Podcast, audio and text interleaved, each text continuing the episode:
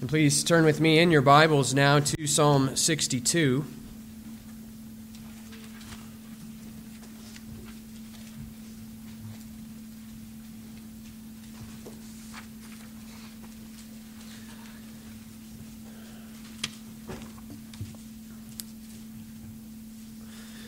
As we read God's Word here in a moment, I want you to pay attention to two ideas in this psalm as I read. The first is this I, the word alone or its companion word only. Uh, that word comes up, that idea comes up a number of times here in this psalm. And this is a psalm of David the king, and ultimately, this is a psalm of King Jesus. And I want you to see the kind of singularity or exclusivity that is given to the place of God in the life of David as the original author by the Spirit, but really in Christ as the epitome, the embodiment of this psalm. But then the second idea there is the word my. As I read, pay attention to how many times the king lays hold of God, the Father, personally saying, Mine. He is mine in so many ways. And then notice the change in that usage when it finally becomes our or us. Well, let's give our careful attention to the Word of God. This is Psalm 62, and this is a psalm of the King. To the choir master, according to Jeduthun, a psalm of David. For God alone my soul waits in silence. From him comes my salvation. He alone is my rock and my salvation, my fortress. I shall not be greatly shaken. How long will all of you attack a man to batter him, like a leaning wall, a tottering fence? They only plan to thrust him down from his high position. They take pleasure in falsehood. They bless with their mouths, but inwardly they curse. Selah. For God alone, O my soul, wait in silence. For my hope is from him. He only is my rock and my salvation, my fortress. I shall not be shaken. On God rests my salvation and my glory, my mighty rock. My refuge is God. Trust in Him at all times, all, O people. Pour out your heart before Him. God is a refuge for us. Selah. Those of low estate are but a breath, those of high estate are a delusion. In the balances, they go up. They are together lighter than a breath. Put no trust in extortion. Set no vain hopes on robbery. If riches increase, set not your heart on them. Once God has spoken, twice have I heard this that power belongs to God, and that to you, O Lord, belongs steadfast love. For you will render to a man according to his work. Amen. Please bow with me briefly for prayer.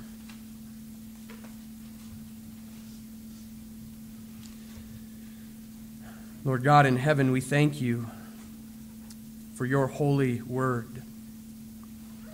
We sang this morning of how your word is to be desired above all earthly treasures. And even now we sit here with an abundance of your word available to us.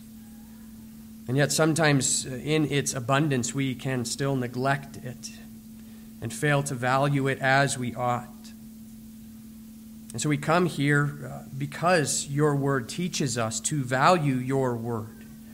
You have taught us in your word that it is your word that revives the soul. And so we come to you tonight, reading your word and seeking the blessing of your spirit to apply it to our hearts seeking that revival. Lord God, we pray that you would bless us tonight with this word. You have taught us here that you are to be the exclusive aim of our hearts.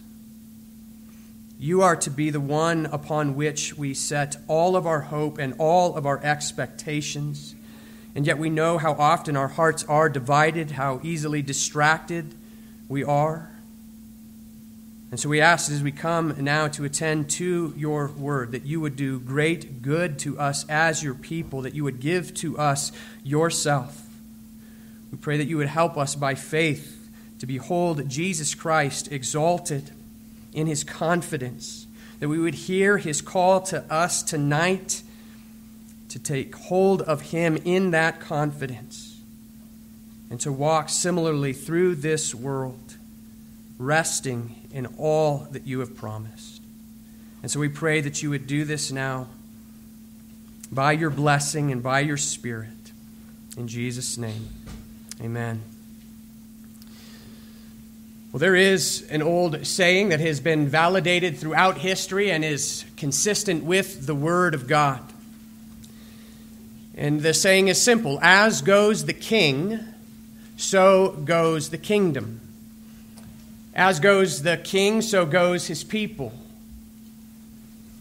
We see this throughout human history. If a king enters into war with another country, his people are suddenly at war too. Conversely, if a king settles peace with another country, his people enjoy that peace with him as well, because as goes the king, so goes the kingdom. Well, here tonight in Psalm 62, we have before us a psalm of a king. The title tells us that this is written by King David. And I want you to imagine for a moment what it must have been like to live in that moment in history in which the king, King David, was singing these words over his people, where he was professing his confidence in God alone and then calling to the rest of the nation of Israel to join him in that confidence. What would it have been like to hear an earthly king confess, saying, For God alone my soul waits in silence. From him comes my salvation. He alone is my rock and my salvation, my fortress. I shall not be greatly shaken. Can you imagine that kind of a boast coming from any of the kings of this earth today? Well, not only did he boast in God the Father, or God as his uh, only hope, but he also then called to the rest of his people, saying, You should have the same confidence with me. He said, Trust in him at all times, O people. Pour out your heart before him. God is a refuge for us. It's really hard for us to imagine what this would be like. Imagine the governor of this state, Governor Polis, humbling himself, repenting of sin, confessing God as his only hope, and then calling to his citizens, the citizens of this state, to join him in that confidence. Or think similarly of Joe Biden, our president. It's so far fetched that we have a hard time even imagining it. But there is a very real sense in which we do not need to imagine this. Because Jesus Christ is King. Because he rose from the grave, he ascended on high, and he is now ruling and reigning as the exalted King of kings and Lord of lords. And so, whenever we read this song or whenever we sing this psalm, we hear the words of King Jesus lifted upon the lips of his people. And so, tonight, as we consider Psalm 62 together, we get to give our careful attention not to the words of a mere man, but to the words of King Jesus as he sings this song of confidence over us as his people. As the promised king, Jesus said, All authority in heaven and on earth has been given to me. Jesus is right now seated far above all authority, rule, and power and dominion. He is the King of kings and Lord of lords. And so in this psalm, we hear the song of our King. And the beautiful reality is as goes the king, so goes the kingdom. This has personal relevance to each of us as citizens of Christ's kingdom. So, what does your King sing? What does King Jesus sing over you tonight when we lift up these words together with our lips? Well, we're going to consider the words of our risen King tonight, and I want you to reflect throughout this sermon tonight upon that reality that as it goes for the King, so it goes for his kingdom. Let's begin our consideration tonight by considering first the King's confidence. This psalm breaks down into two parts. And the first part is made up of verses 1 through 7, the second and the final five verses. And the reason why that saying, as goes the king, so goes the kingdom, is so fitting for this psalm is the two parts of that saying fit this psalm. As goes the king, verses 1 through 7, so goes his kingdom, verses 8 through 12. Well, what we hear here in verses 1 through 7 is the confidence of King Jesus. Why does King Jesus sing? Of his confidence? Well, first of all, it is because King Jesus, in his humiliation, found refuge in God alone. Think about the Lord Jesus Christ in his humiliation. Jesus took on the form of a servant. He was born in the likeness of man. And as that promised son of King David, King Jesus came to establish the kingdom of God. And in his humanity, he found his refuge in God alone. He came as the forerunner of our faith. He came as the preeminent believer. Listen to his language of verse 1 For God alone, my soul waits in silence. From him comes my salvation. Who could ever have said those words completely or perfectly? Well, only the Lord Jesus Christ. For God alone, my soul waits in silence. From him comes my salvation. The language of verse 1 invokes the imagery of a ship that has found safe harbor from the rough waters of a stormy sea. And we might think of the Lord Jesus Christ enduring all of the miseries of this life. He came to his own, and his own did not receive him. He was rejected, doubted, and mocked. He was persecuted and attacked. And yet, in all of it, Jesus was silent as a lamb is before its shearers.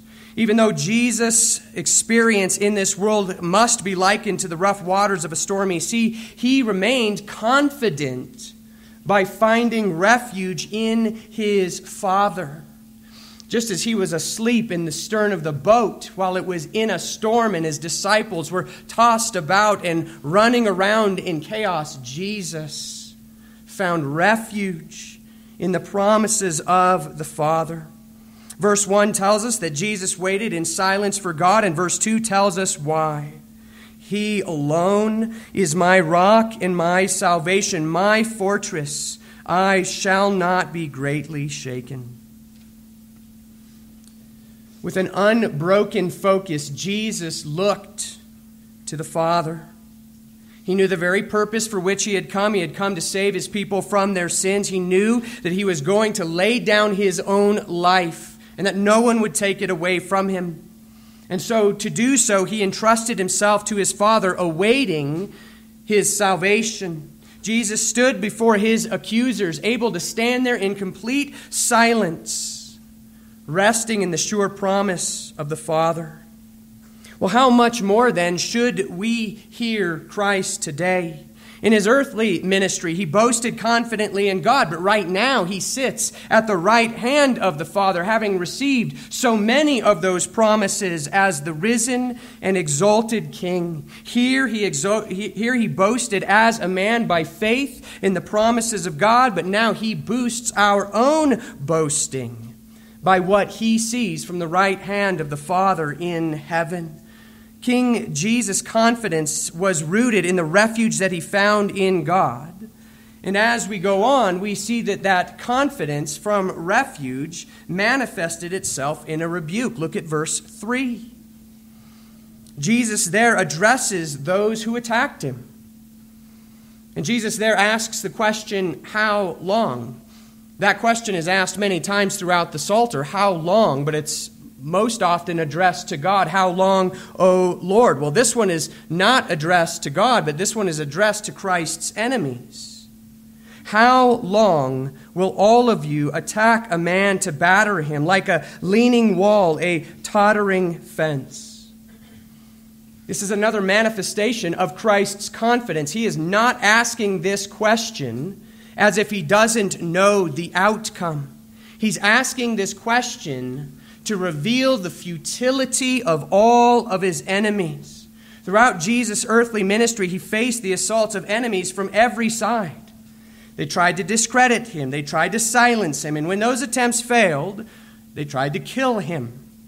Look at how Jesus then describes their plan and their pleasure. Verse 4 their plan in the first part. They only plan to thrust him down from his high position. That has been the enemy of Christ's plan since the fall. This was their plan then. It continues to this day. Even as Christ has been exalted on high, the endless attacks of his enemies continue today. Verse 4 continues, speaking of their pleasure. They take pleasure in falsehood. They bless with their mouths, but inwardly they curse. So many today continue their attacks in this very same way. Jesus is a good teacher. He is a great moral example. He was a prophet. These sound like blessings. But whenever these words come from mouths inwardly, they are cursing because they are not recognizing Jesus as Savior and Lord. And the words here of verses 3 and 4 find a fitting parallel in Psalm 2, which is another psalm of the Lord's anointed king. Psalm 2 asks, Why do the nations rage and the peoples plot in vain? The kings of the earth set themselves, and the rulers take counsel together against the Lord and against his anointed, saying, Let us burst their bonds apart, let us cast their cords from us. Well, just as here in our psalm, we hear of Christ's confidence, where it says there in Psalm 2 He who sits in heaven laughs. Here in Psalm 62, we hear the same confidence of King Jesus as he rebukes the endless and the fruitless attacks of his enemies. Here we are, some 2,000 years later, and Christ's kingdom continues to march on day after day, marching confidently because of Christ toward the consummation of his kingdom. Well, the final way that we see Christ's confidence is here in his words of reassurance. In verses 5 through 7, King Jesus speaks to himself in his humiliation. Now, you might ask, well, why would Jesus need words of reassurance? Why would he need to speak to himself in this way? Well, we must remember that Jesus was made like us in every way, yet without sin. And in his humanity, he walked by faith and not by sight. He was and is fully God in his humanity, and yet he still faced temptation. And these were real temptations. Think about the way that Satan tempted Jesus in the wilderness. He tempted Jesus with another way to glory. He tempted Jesus to doubt the Word of God and gave him what seemed to be an easier path. And so you can imagine how the words of our psalm tonight were aimed at keeping the tempest of those temptations at bay in Christ's obedience. Look at the way that Jesus here reassures himself with a personal embrace of the Father. Notice how in these three verses that word my is employed in reference to God as a reassurance of his promised care. Now, before I read the verses, think about this. These words were prepared by the Father, written down by the Spirit, so that in his humiliation, Jesus would know this reassurance as he walked through all of the temptations and trials in this world. These words were prepared for him and to, for him to make his pilgrimage. Listen to Jesus singing these words in his humiliation For God alone, O my soul, wait in silence. For my hope is from him. He only is my rock and my salvation, my fortress. I shall not be shaken. On God rests my salvation and my glory, my mighty rock, my refuge is God. Think of the Son singing these words in his humiliation, being reassured of his relationship to the Father even as he endured all of the miseries of this life. This is why Jesus could walk through this world with great confidence. The first half of this psalm tells us how it goes with the king. And a fitting summary of these verses, these first seven verses, is found in what we sang earlier from Psalm 21. O Lord, in your strength the king rejoices, and in your salvation how greatly he exults. Verse uh, 7 of, of Psalm 21 Because the king trusts in the Lord, and through the steadfast love of the Most High, he shall not be moved. This is how it goes for the king, as goes the king. Well, Jesus Christ, in his exaltation now, having received so many of the promises from the Father, he sings this song of confidence over us. And we can, in the first seven verses of this psalm, simply be encouraged by the confidence of our King. But beautifully, the psalm doesn't stop there. Instead, Christ continues in this psalm in verses 8 through 12, calling to us. So, second, let's consider the king's call. As goes the king, so goes the kingdom. As goes the king, so go his people. And so Christ's confidence becomes our confidence. Christ's confidence walking through this world has great implications for how we now walk through this world following in his footsteps. Look with me at verse 8. After Christ our King gives expression to his confidence, he turns to bless his people. He turns and he blesses us as just as the confidence was grounded in the fact that he found refuge in God alone and God was faithful to him through all of his earthly ministry in his humiliation all the way until his exaltation. He tells us that we can find the same refuge in God.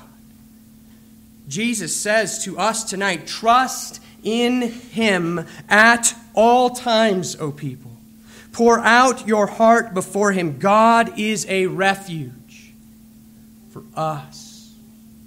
There's that wonderful change from mine to us. Note three aspects of this call with me briefly. First, notice that when notice when you are to trust in God at all times.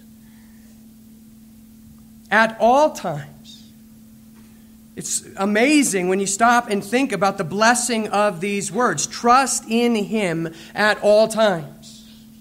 A number of years ago, I read an article in which the author was arguing that the time in which we live today, we are, we are living in a time that he called an anxiety epidemic. And he cited statistics to try to prove his point. But his thesis was this he said, Only fundamental change can defeat the anxiety epidemic. Now, whether or not we're actually in an anxiety epidemic, I agree with his thesis, right? Only fundamental change can defeat the anxiety epidemic. I agree with his thesis so long as that fundamental change is the call of Christ to us. Jesus says, trust in him at all times. The Word of God is full of examples of that truth that says, You keep him, Isaiah 26, you keep him in perfect peace whose mind is stayed on you. We might think of Peter and John when they're first arrested in Acts chapter 4. They're told, Don't preach anymore in this name. They're threatened with either further imprisonment or execution, and they just have to say, Sorry, we're going to continue to preach. We might think of how we've considered Peter, right? Arrested and in prison, awaiting a sure execution. And how do we find him? He's asleep. And he's so soundly asleep that even an angel appearing in his cell doesn't wake him or rouse him from his sleep. That angel has to hit him on the side to get him out of such a deep sleep. You might think of Paul and Silas later on in Acts chapter 16, where they are found at midnight in jail, singing psalms to God and praying. Why are these kept in peace?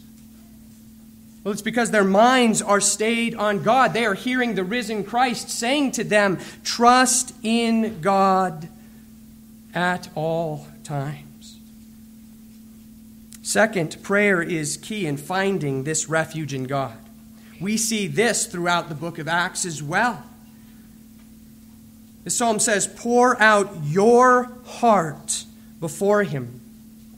Now, it's important that we note that in our text, in Psalm 62, that call to prayer is a call to corporate prayer.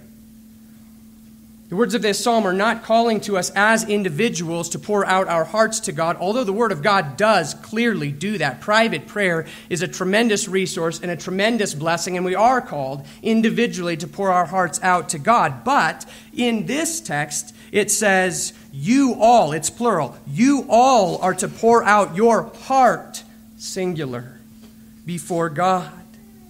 Well, what preceded and accompanied the boldness of the believers throughout the book of Acts? Well, almost always you can find a connection to corporate prayer. When Peter and John were released from prison, they immediately found their brothers and they joined together with God, begging for more boldness.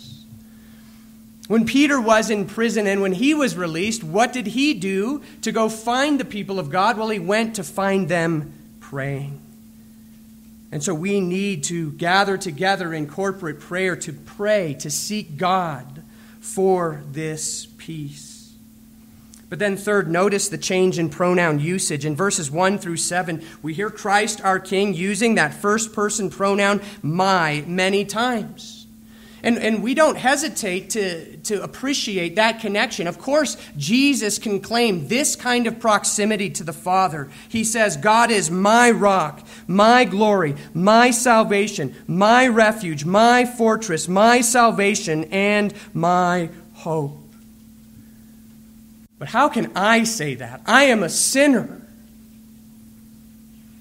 How can I have confidence to call upon God in this way? Well, it is because Christ is our King. And in verse 8, he says to us, God is a refuge for us. In that moment, the Lord Jesus Christ takes us into his arms, uniting us to himself, and he says, What is mine is yours. Just as I call upon the Father and he is mine, he is also yours. When Christ is your King, what is His becomes yours. And with the same kind of confidence that Jesus calls upon the Father, you too, though a sinner, because you are saved by grace and clothed in the righteousness of Christ, you can call upon the Father in the same way. When God is your refuge, even if this life is filled with rough waters, God becomes that safe harbor into which your soul can be at rest while you wait for His salvation. Have you laid a hold of God in this way through Jesus Christ? Is He your rock, your glory, your salvation, your refuge, your fortress, your salvation, and your hope? Listen, you have an enemy. And he is often called the accuser because he is going to come with your very real sins. And he is going to say to you, He's not your salvation. He's not your refuge. He's not your hope. He's not your God. And you can say, I belong to Christ and the confidence that Jesus Christ has to call upon the Father is mine in Christ. He is my God. He is my salvation. He is my refuge. He is my hope. It's not because I haven't done those things, it's because I belong to Christ. Have you laid a hold of Christ so that you have this confidence in God? Listen to King Jesus tonight. Make him your refuge. Now, next, Jesus sings another word of rebuke. He did so earlier to his enemies, so why in this period in which he's calling to us is there a word of rebuke? Proverbs 27 5 says, Better is open rebuke than hidden love. Faithful are the wounds of a friend. This rebuke here is unlike the previous rebuke. The previous rebuke was for Christ's enemies. This is a rebuke from a friend for a friend. Look at verses 9 and 10. Those of low estate are but a breath. Those of high estate are a delusion. In the balances, they go up. They are together lighter than a breath. Put no trust in extortion. Set no vain hopes on robbery. If riches increase, set not your heart on them. Here we are warned against trusting in anything else. Here we are warned against trusting in man or riches, in others, or in wealth. Really, in summary, again, we are warned here against tr- trusting in anything else because there is a very real temptation to all of us to trust in other things, to trust in man, to trust in wealth to trust in good planning or wisdom or anything else. So, where is your trust tonight?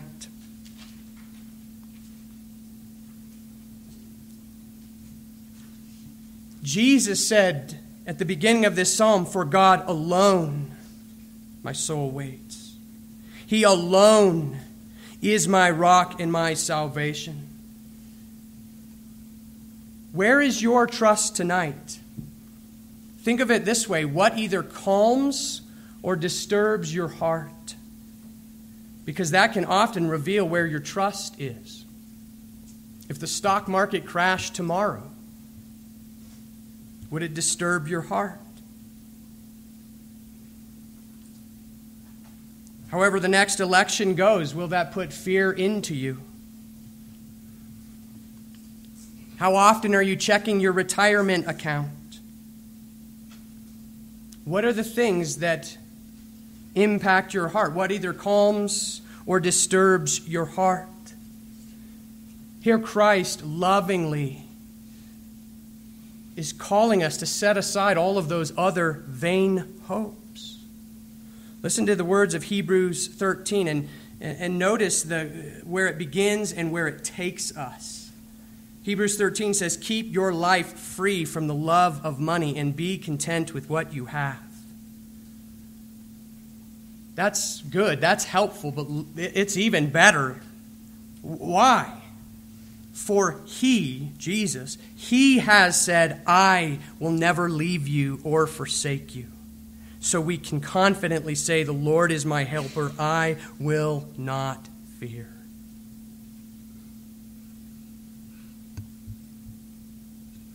Where is your refuge? Is it in anything else? Because anything else is vain. And the Lord Jesus speaks to us in this psalm to say, I don't want you to be disappointed. I don't want you to be tossed to and fro by politics, by economy, or by mankind, because those things will always disappoint you. He's saying instead, set your hope on God. And that is why this psalm ends with a word of reassurance. It says, Once God has spoken, twice have I heard this that power belongs to God, and that to you, O Lord, belongs steadfast love. And here it is For you will render to a man according to his work. depending on where you are in relationship to Jesus Christ, that verse should either strike the greatest fear into your heart or the greatest comfort. Those are frightful words for anybody who is outside of Jesus Christ. Those are fearful words for anybody who is trusting in any other thing but Christ. Because if God is going to render to you according to your work, and you, if you do not have faith in Christ, and God renders to you according to your work, you have only the fearful expectation of judgment and a fury of fire that will consume God's enemies. That verse should strike the greatest fear into your heart. It should keep you up at night if you don't know Christ. But if you do know Christ, this should assuage all of your fears. This should calm your heart in every set of circumstances. For you will render to a man according to his work. If you are trusting in Christ, that a man is Jesus Christ, and his work is the work of salvation. And so, if you are trusting in Jesus Christ, this is your reassurance. There is no greater confidence to be found in all of existence than faith in Jesus Christ. Because if God renders to a man Jesus according to his work, and you are trusting in Christ, then your sins have been removed from you as far as the east is from the west. And that perfect righteousness of Jesus Christ is credited to your account. And whereas you had once been at enmity with God, because of Christ you have been brought near, and you now have, because of Christ, an abiding and unchanging peace with God. And so this psalm sets our hearts upon Christ the King, as goes the King so goes the kingdom. When we read and sing these words, we hear Christ, our risen and reigning King, singing over us these words of confidence. And his confidence becomes our confidence through our union with Christ and our hearing of his words of reassurance.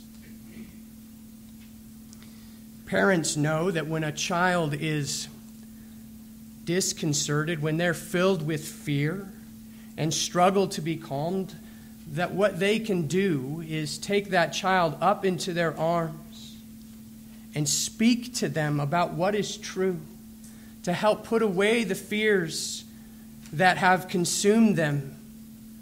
And really, when we come to Psalm 62, that is what Jesus is doing for us in this world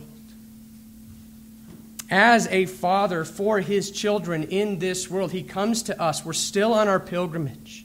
And when we sing this psalm, he takes us into his arms as it were, as it were, and he sings these words of confidence so that we might remember the Father's faithfulness to the Son in his humiliation and know that that faithfulness will be ours. We will know that same faithfulness as we find refuge in Christ.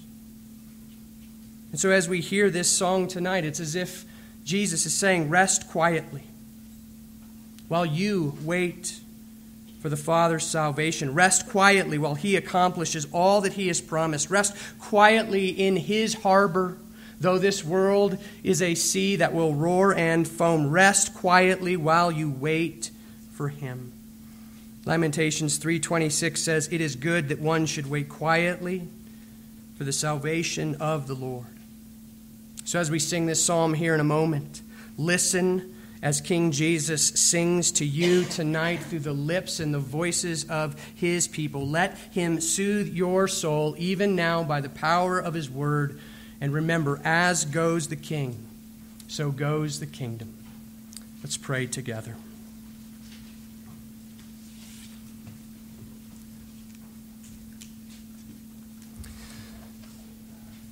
Lord Jesus Christ, our risen and exalted King, we thank you that we gather tonight to worship in the presence of the triune God because of your finished work and because of your ongoing work as our mediator. We thank you that your word brings us to behold you by faith. And we thank you that it is your very word to us on the basis of your work that can give to us a confidence none, uh, known nowhere else. And yet, Lord, you know our hearts, you know our need, you know how we struggle. We struggle with the attacks of our accuser. We struggle with doubts about the truthfulness of your word. And so we ask, Lord God, that as you have given to us this song, that we might sing it and know it, to carry it around with us wherever we go, so that we will bless the Lord at all times, so that we will trust in him at all times. Will you bless us now as we sing this word? May we attend to your voice in Psalm 62, hearing of your confidence, recognizing the Father's faithfulness,